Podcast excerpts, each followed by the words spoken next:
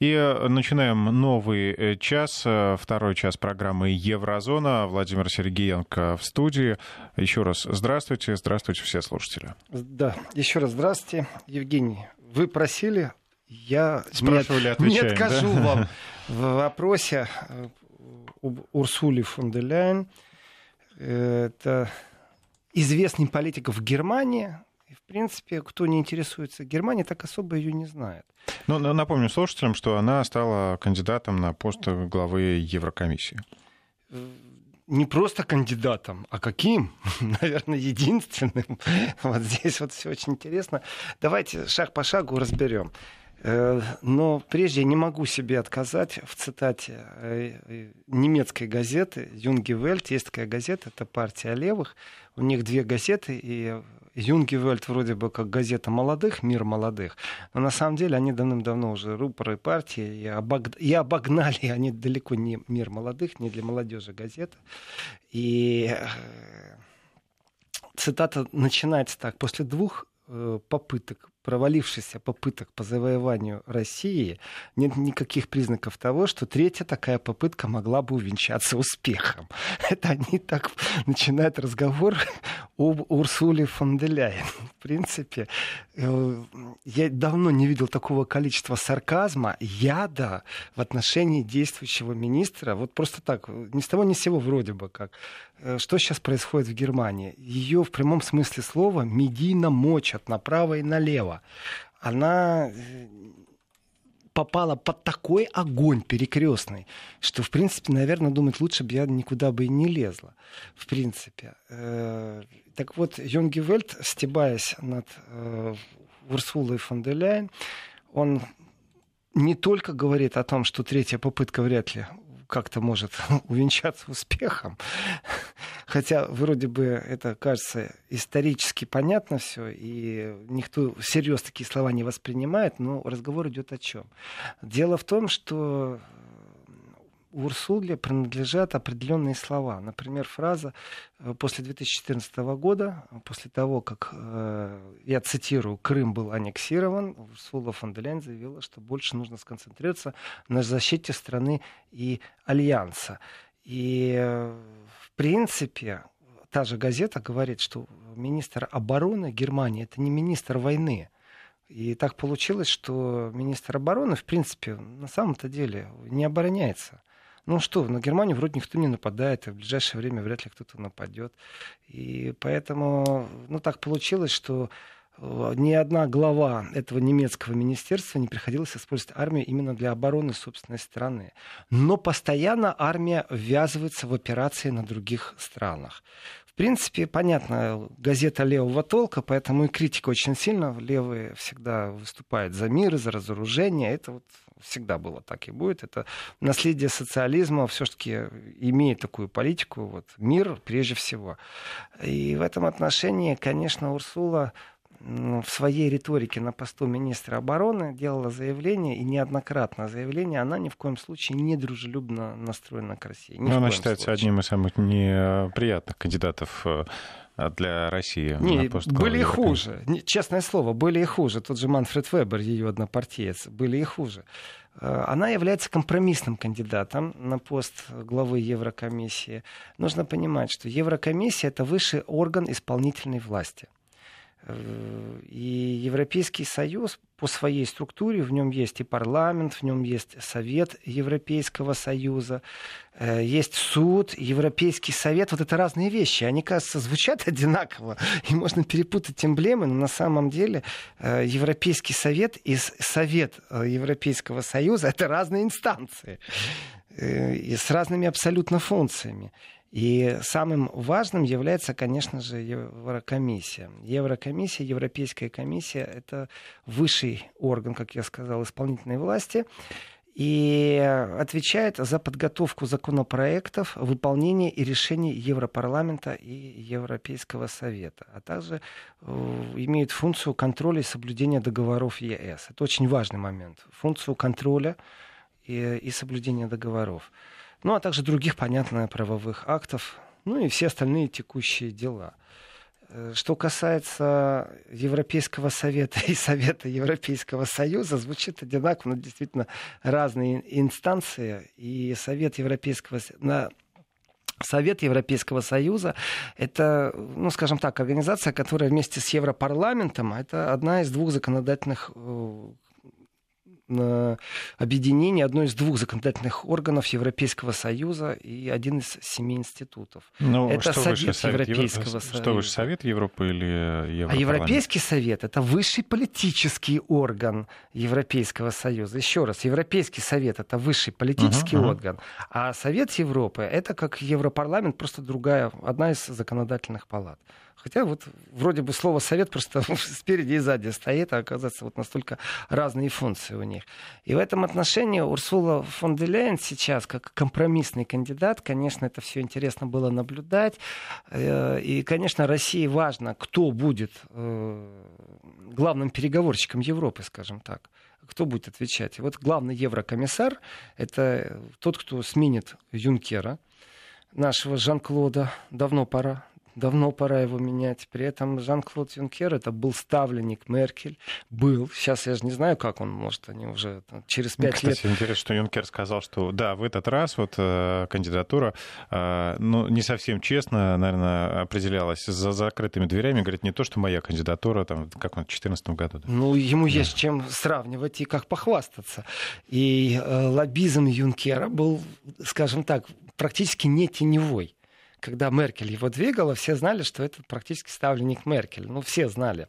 Но с точки зрения философии, с точки зрения идеологии Европейского Содружества, э, как единомышленник, э, а не как личное доверенное лицо Меркель. То есть смотрите, что происходит. Меркель вначале в Евросоюз поставила главным еврокомиссаром единомышленника, а теперь уже ставленника. Потому что Урсула фон де Ляйен — это ее министр кабинета. Ну, на самом деле ничего не поменялось. Ее доверенное лицо, ну как не поменялось? Раньше это был просто единомышленник, а теперь будет непосредственно ее удлиненная рука. Понимаете? Это министр, который который ее угу. приказы исполнял. Так что у Германии все в порядке. Германия в Евросоюзе умеет находить не просто компромиссы, а ставить своих людей на ключевые посты. Э, я не иронизирую. Я ну, говорю сейчас ну, абсолютно ну, серьезно. Сильная держава, ну что... А насчет сильной в каком контексте? С точки зрения обороны, так вот, оборона при Урсуле фон дер Ляйен Э, приняла потрясающие размахи. Значит, собрали они там несколько танков, которых смогли собрать. Ну, стоит много-много танков. Вот я, честно говорю, я не разбираюсь в танках. Но я могу себе представить, что у одного танка взяли гусеницу, у другого мотор, у третьего пушку, а с четвертого танка взяли экипаж. И примерно вот так вот собирали танки, чтобы отправить на границу с Россией. Это вот, пожалуйста, она прилетала туда, приезжала, рассказывала, она считает, что это правильно. И вообще, знаете, э, Отечество в опасности, потому что Крым стал русским, теперь Отечество у них в опасности. Ну, повод, нашли танки на российскую границу прислать. Э, нечего делать немецким леопардом на границе с Россией, в принципе.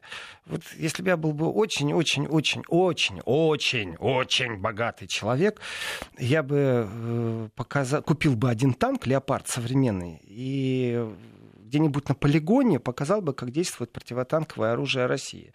И крутил бы это примерно там с интервалом в час на главных площадях всех городов Германии. Потому что на самом деле в Германии четкое настроение. С Россией воевать нельзя. Это все понимают. Это действительно настроение нации, я бы так сказал. Если рассматривать Германию как национальный проект, есть там немцы, есть там граждане Германии, я, я не стесняюсь того, что я сейчас говорю. Так вот, немцы четко знают, что воевать с Россией нельзя. Точка. Это не обсуждается. Это декларируется. Это э, первая запись в их во всех заповедях. Вот у них это первая заповедь номер один. Все, точка. И в этом отношении вдруг появляется такой министр обороны, Представляете, женщина, красавица, мать семерых детей, которая была министром, конечно же, в том числе и семьи, там, министр труда, министр семьи, кем она только Урсула фон не была. И э, она собрала действительно из всех разломанных танков пару, которые могут ездить, отправила на границу с Россией. Э, у нее на плечах коррупционный скандал, который еще не до конца э, рассмотрен. Потому что как-то они там переплатили 80 миллионов в Бундесфере, и не туда деньги ушли, и разбираются с этим. И вот здесь у меня странность, вы знаете, вот с точки зрения даже этики, вот как министр, у которого в ведомстве работает комитет, при том, что это Министерство обороны, понятно, то есть это не публичные слушания, ну никак уж, это люди, которые э, имеют доступ к этой информации, имеют право проверять Бундесфер, Министерство обороны. Я понимаю, что все эти люди, это люди, которые носят гостайну. И так в любом государстве. Вот я это все понимаю. И вот э, против, конкретно против Урсулы фон де Ляйен не выдвинуто прямых обвинений, чтобы это дошло до прокуратуры. Но у нее работает э, комитет в ведомстве ее, в Министерстве обороны, который занимается непосредственно расследованием махинаций. Э, денег много заплатили не тому, кому нужно. Аж два раза подряд. Э, странно все это. И вот человек, который еще не разобрался, не поставлена точка над тем, что то ли он хороший, то ли он плохой, то ли у него э, будут претензии, то ли не будет этих претензий по растрате, его выдвигают на следующий высокий пост. То есть еще здесь не разобрались. А может, она виновата будет? Что, на отставку тогда подаст? Или теперь как? Ну, э, подаст, это поменяет. не давление на суд, не давление на следствие, потому что получается, что если она станет главой Еврокомиссии, ну, по логике вещей, ну, давайте так, э, получается, что надо прикрыть расследование, а то, не дай бог, всплывет, что глава Еврокомиссии обвиняется в каких-то растратах у себя в Министерстве обороны э, или в халатности я так скажу, в странах Евросоюза существует достаточно министров обороны, против которых никто никаких э, следственно-оперативных мероприятий не ведет. Вот нужно было найти обязательно того, против кого идет сейчас э, следственно-оперативные мероприятия. И в этом отношении странные вещи происходят в Европейском демократическом доме. Я действительно получаю удовольствие, потому что когда говоришь на сутки раньше, есть, знаете, общественные сети, социальные сети, и рассуждаешь на определенные темы и говоришь, вот Урсула фон де Ляйен, ну, знаете, не очень правильная кандидатура, при этом ее привели действительно в обход э, всем правилам, которые существуют в Евросоюзе, и в этом отношении вдруг ни с того ни с сего в последний момент, это же было как? В начале 28 мая собрались на внеплановом саммите э, ЕС совещались, совещались, совещались, совещались. Ничего у них не получилось, не досовещались. Потом второй раз уже на плановом саммите 20 и 21 июня было. И потом они собрали еще экстренный саммит. Итого, у нас есть плановый, внеплановый и еще и экстренный саммит. И все это было связано с одним, э, что нужно набрать э, копья, сломать эти копья и пообсуждать, кто будет возглавлять А встреча вот эта пятничная была уже четвертая, получается. Ну, получается, да. Посчитал, да. И то, что Юнкер стебется, боялся, открыто при том, с того, как это происходило. Ну, наверное, нет вообще благоразумного человека, который бы с этого не стебался. Э, я уже как-то рассказывал, еще раз расскажу, что, в принципе, все сводится к чему – что есть Европарламент. Туда избирают евродепутатов. Никто э, толком не знает, как туда попадают люди, какие у них программы. Избрали, получают хорошие евродепутатские зарплаты. И вот они сидят в этом Европарламенте и заседают. Главой же, в принципе, Евросоюза будет главный комиссар Еврокомиссии. Это глава Евросоюза. И э, по принципу даже уж если мне не нравятся евродепутатские, э, европарламентские выборы, э, тем не менее я согласен, что если эти люди, которые вошли уже в Европарламент, будут обсуждать разных кандидатов и их будут выдвигать. Это и происходило.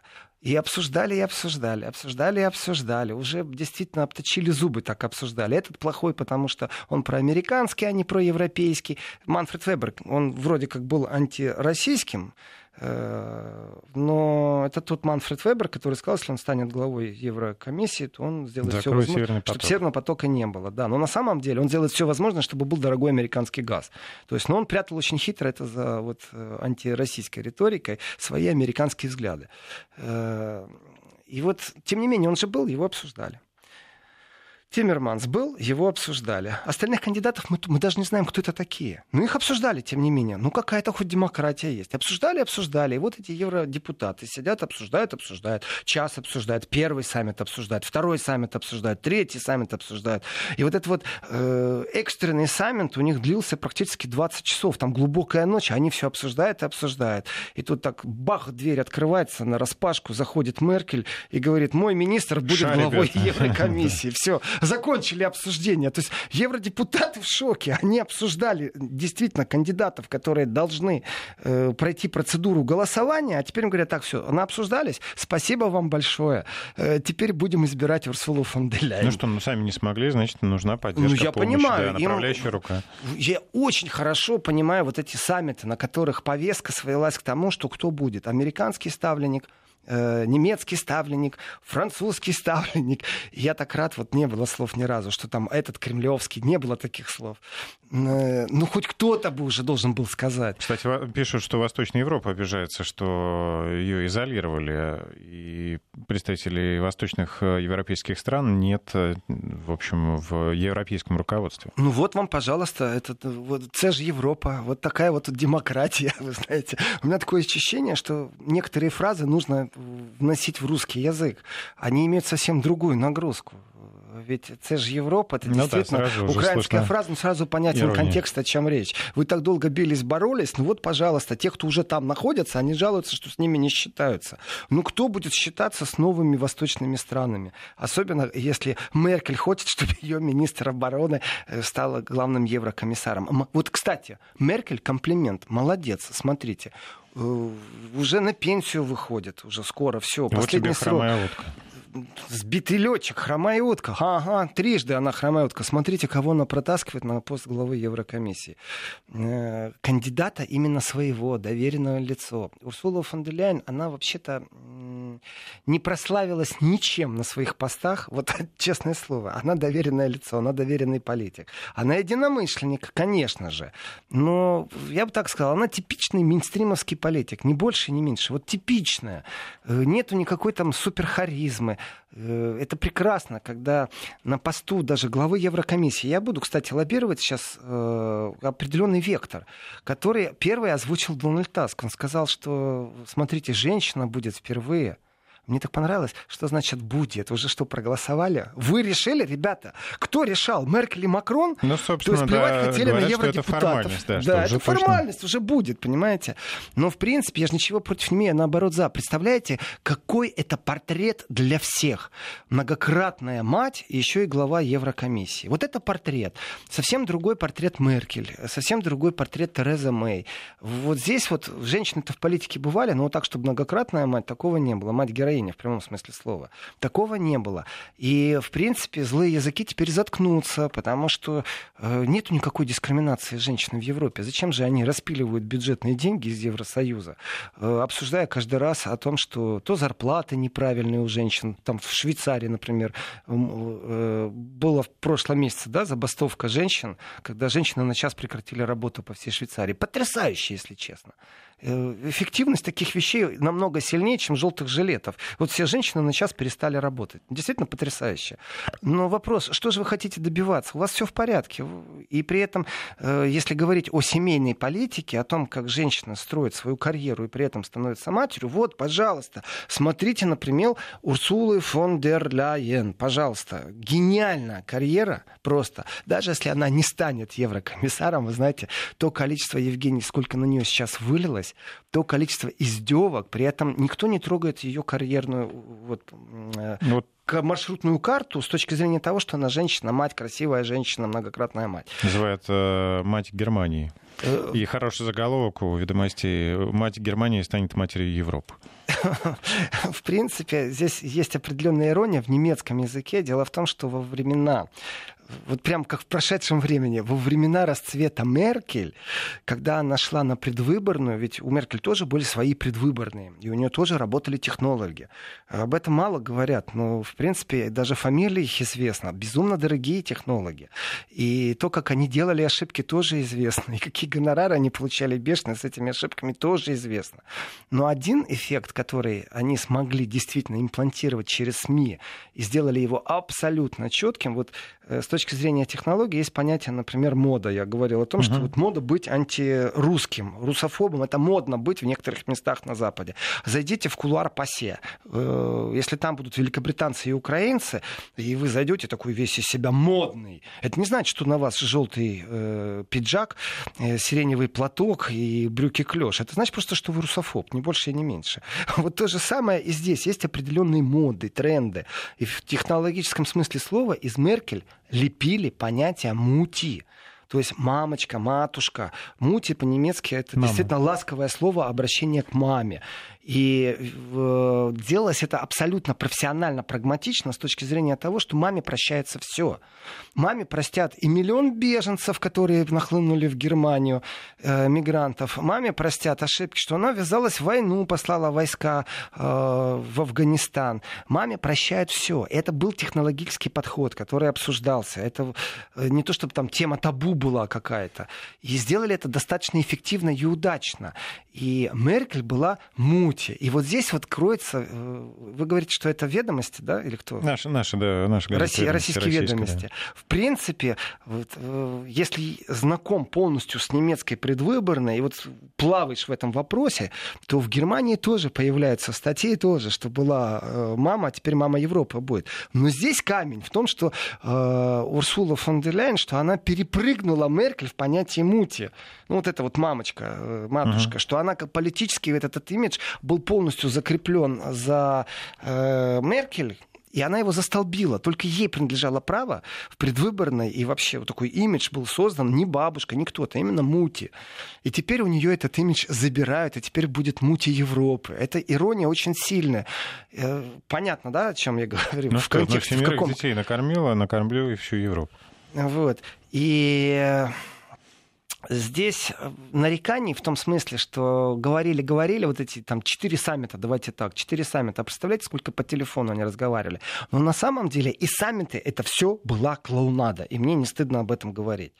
Э, я рад, что мы говорили об этом на сутки раньше, чем разразилась потом вся э, даже и либеральная площадка мейнстримовских СМИ в Европе, потому что ну никому не понравилась такая наглость.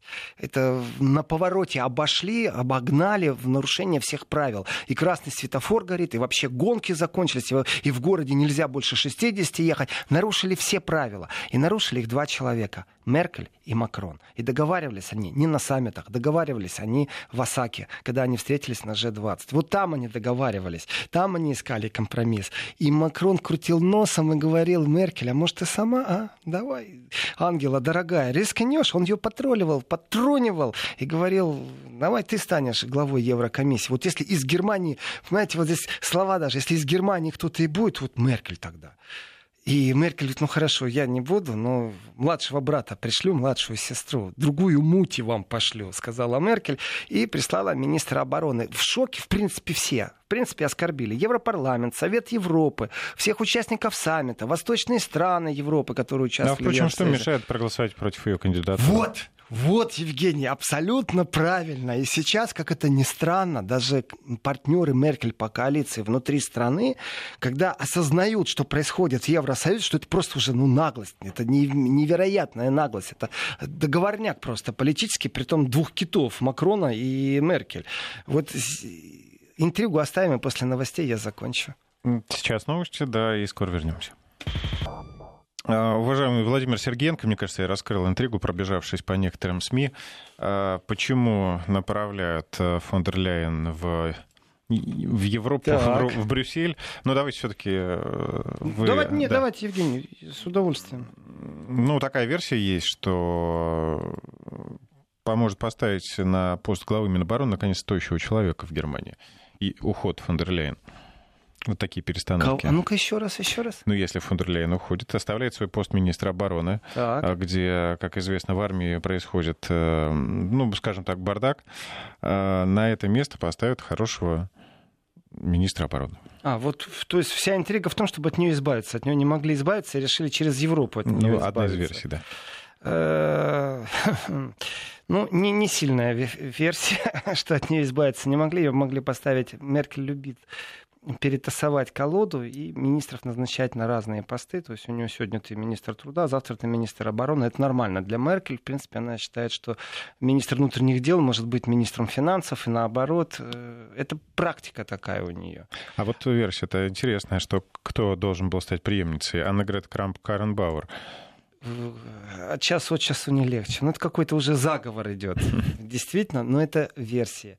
Мы поживем и увидим, кто mm-hmm. будет и министром обороны. И, э, и станет ли вообще фон дер Перед новостями да. мы задели тему и сказали, что интрига останется. Это есть ли шанс пройти голосование у Урсулы фон дер Ляйен.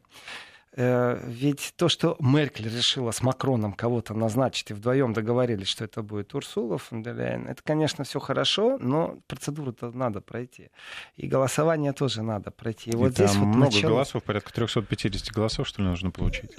Ну, больше, больше половины. И в данном случае фракция, которая в Европарламенте, которая принадлежит большинству, то есть то, куда входит и Орбан, между прочим, и партия Меркель, и много кто еще туда входит, э, в ЕПН, в Европейскую народную партию. Это такие нюансы, вот, когда начинаешь в них разбираться, они скучные. Ну, действительно, люди, которые в этой фракции, в этой партии, мы даже не знаем, кто возглавляет фракцию, Меркель там в Европарламенте, это политики, которых мы вообще не знаем, их вообще не видно. Их дело голосовать, когда им что-то предлагают. Вот действительно, их дело разрабатывать некоторые протоколы брюссельской вертикали и голосовать за. На самом деле, э, есть только из таких ярких возвращенцев. Это Шульц, э, который долго сидел в Европарламенте, ему там предъявили претензию коррупционного плана, что он 100 тысяч евро не по целевому растратил, как-то он вернулся в Германию, ну, в смысле как, он-то немец, вернулся в политическом контексте из Европарламента и возглавил борьбу социал-демократов, полностью развалил партию социал-демократов, проиграли все выборы, э, пообещал, что не будет в коалиции с Меркель, будет в оппозиции, передумал, вошел в коалицию. Ну, то есть вот так вот, главное, министерские кресла. Так вот сейчас социал-демократы больше всего и критикуют поступок э, Меркель, что, в принципе, очень некрасиво с партнерами по коалиции. И мне это так что-то напоминает, что очень некрасиво взять долго мы обсуждали, мы выбирали, знаете, такой э, электровене какой-то, имитация деятельности была это. А вы взяли нам и сказали, что вот такой-то и такой-то будет теперь главой Еврокомиссии. Ну, некрасиво. Поэтому мы будем голосовать против. То есть партнеры Меркель по коалиции в Германии, в Европарламенте сейчас призывают к тому, чтобы голосовать против. Э, может ли без них э, Меркель протащить свою кандидатуру? Отвечаю, да, может. Но дело в том, что настолько сильна критика, в том числе и в Европейской народной партии. Европейская народная партия, это чтобы понятно было, это название фракции, куда входит огромное количество партий э, европейских, чтобы они смогли без социал-демократов. Знаете, вот нюанс. Э, вообще-то получается, что коалиция в Германии сейчас находится в напряженных э, в принципе, отношениях. И когда говорят о том, что э, лидер партии ХДС, то есть лидер, партийный лидер э, Меркелевский может занять пост в кабинете для того, чтобы потом действительно возглавить предвыборную, набраться опыта политического, именно такого руководящий пост нужен, чтобы э, из фракции, из партии прыгнуть в кресло министра, а дальше уже идти на предвыборную и э, заменить Меркель в далеком будущем, это, конечно, звучит красиво, но, в принципе, это же кресло могут сейчас отдать именно социал-демократам в Германии для того, чтобы... Чтобы их успокоить. Да, для того, чтобы они успокоились и в Европарламенте, чтобы они пошли голосовать за Урсулу фон дер Ляйен. Настолько сильна критика, настолько в СМИ сильно раскручивают негативщину вокруг Урсулы фон дер Ляйен, что, в принципе, я не удивлюсь, если она провалится, что все сейчас головой кивают и говорят, ну да, конечно, мы будем голосовать, мы же одна фракция, но когда дело дойдет, и вот здесь я говорю, мне что-то это напоминает. Вы знаете, в ПАСЕ очень многие депутаты в старые добрые времена, до того, как Россия, вот, Россия сейчас вернулась, но был же момент, когда Россию ушли, Несколько скажем лет. так, да, и Россия ушла или ушли, и в этом отношении многие рассказывают, и это правда, так и есть, что депутат разговаривает, да, он все понимает, с Россией надо жить дружно вместе, пришло голосование, он раз и голосует против России. Ну, то только что в любви объяснялся в куларах, мы курили вместе, чай пили, с тобой кашу ели, а теперь вдруг ты голосуешь против. Это типичная манера. Так вот, если эта манера сейчас повторится против Урсулы фон де Лейн, то она, конечно же, не пройдет голосование. Ну, по крайней мере, с первого тура. И я думаю, что их будут мурыжить, если они четыре саммита собирали. То есть э, э неофициальный, официальный, экстремальный, э, ночной, дневной, там, 20-часовой. И они никак не могли договориться, кого же они поставят. В принципе, все очень просто. Если бы не было договорника политического, то тогда партия выдвигает своего кандидата в фракции. То есть вот 22 партии входят в единую европейскую партию. Вот и каждая партия пусть кого-то выдвинет. Дальше внутри фракции голосуют. И тот, кто победит большинством голосом, тогда уже фракция обязуется его как бы лоббировать и будет голосовать за одного единого кандидата, которого они выдвигают. Тогда это демократия. Да, тогда это сказать, настоящая да, демократия. И тогда процесс. как бы я не смеялся с евродепутатов, что они ничего не решают, штаны просиживают и получают обалденнейшие зарплаты, э, и мы не знаем, кто это, что они делают, вообще вот никак не проявляется, то тогда понятен смысл. Это демократический контроль. Тогда избранный демократическим путем кандидат возглавляет Евросоюз. Он соответствует в первую очередь чему? Он соответствует соответствует выбору евродепутатов, он соответствует реальной атмосфере и противовесу внутрифракционному, внутрипартийному. Тогда есть определенный баланс, и этот баланс абсолютно справедливый. И человек, который бы победил э, путем голосования, он бы соответствовал реальности нашего времени. Э, и тогда можно понять, почему венгры бы с поляками торговались бы. Они бы сказали, мы поддержим твоего кандидата, но ты, пожалуйста, там на границе вот э, не ставь забор с камерами и не отправляй к нам беженцев или еще что-то. Тогда действительно пошла бы настоящая парламентская работа. Тогда бы была настоящая демократия. Но нам ставят не человека, который реально отражает ситуацию в Европарламенте и соответствует демократическим стандартам. Нам просто назначают. И назначает кто? Меркель. И Макрон ей поддакнул. Ну, согласился. Вот вам, пожалуйста, вот она демократия. И я не удивлюсь, если сейчас произойдет это вот типичное для европарламентариев э, политическое э, мошенничество. То есть они да, да, да, да, а когда придет момент голосования, они вдруг не нажмут кнопку да, нажмут кнопку воздержался. И в первом туре выяснится вдруг, что не просто так медийная волна идет, не просто так э, возмущаются сейчас парламентарии в Европе, что им назначают министра обороны Германии, которая бездарный министр министр обороны. Здесь вот радиослушатели, радиозрители нам прислали э, просьбу, э, где она? Расскажите еще про Горх Фок.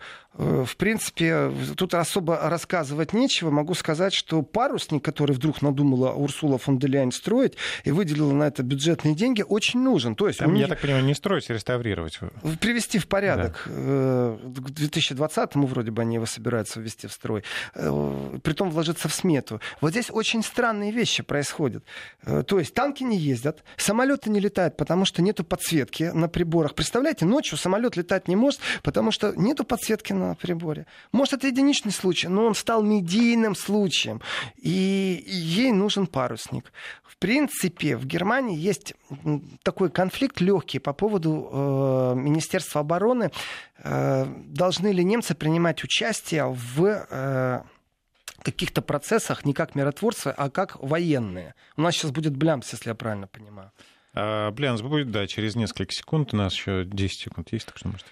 И при Шрёдере была мода заплатить деньги, но войска не посылать. Это тоже была мода определенная, но это была политическая воля Шрёдера. Ну а теперь, собственно, звучок. Вести ФМ. И э, политическая воля Шредера, она, в принципе, имела очень благодатную почву. Она прорастала очень хорошо, потому что немцы и война, вещи внутри Германии, это действительно очень тонкий лед, на котором можно провалиться и уже никогда не всплыть. Политический лед, конечно же.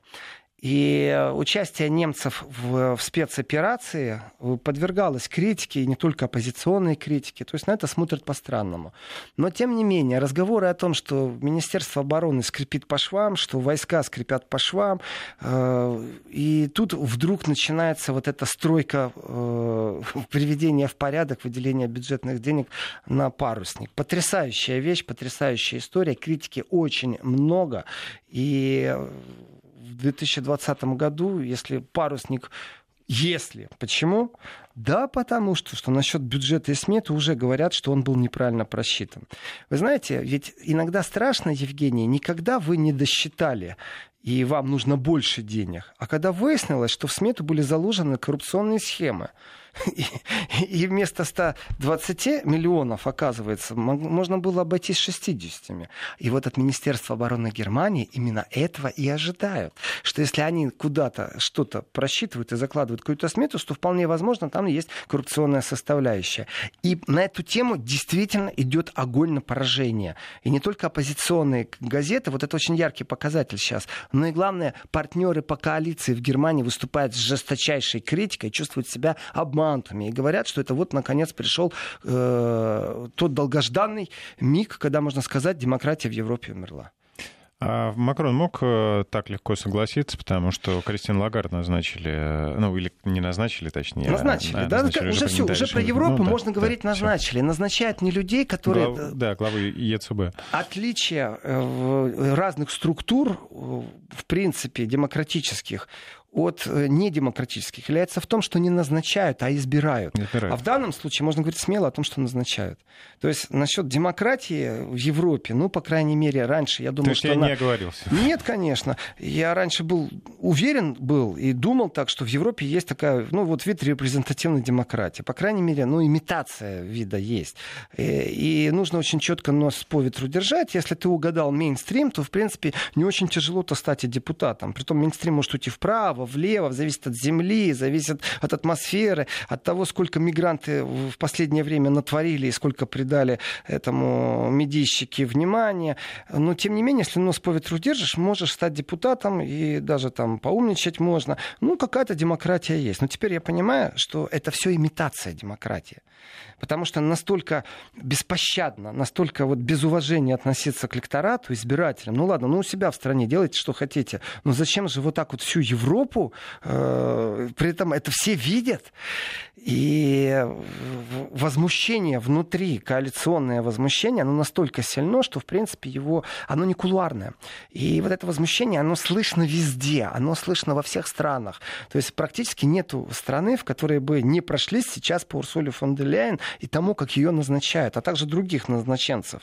В принципе, э, вот здесь большой нюанс. Если посмотреть в будущее, ну, России придется работать с любым правительством европейским, скажем так. Разницы нету, кто его возглавит. И, конечно, чем человек профессиональный, чем больше у него опыта, тем легче с ним общаться.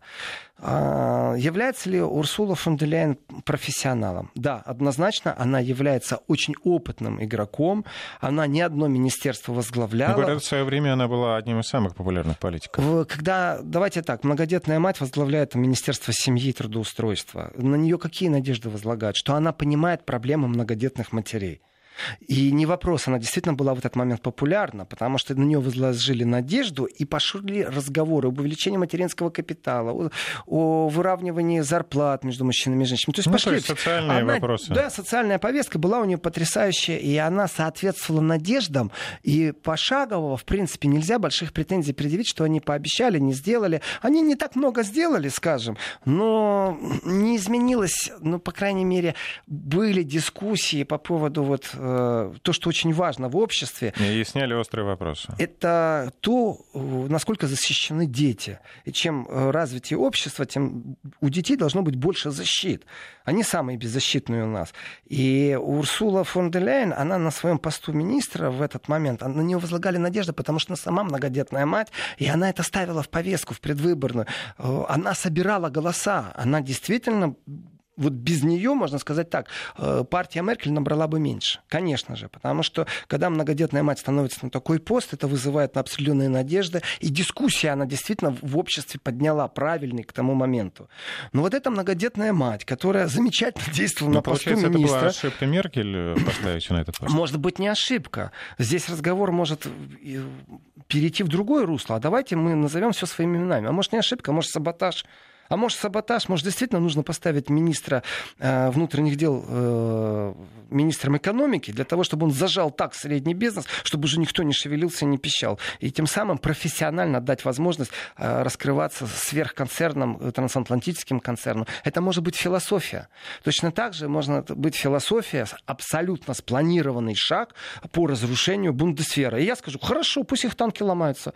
Пусть их танки, если они расположены на границе с Россией, вообще не ездят.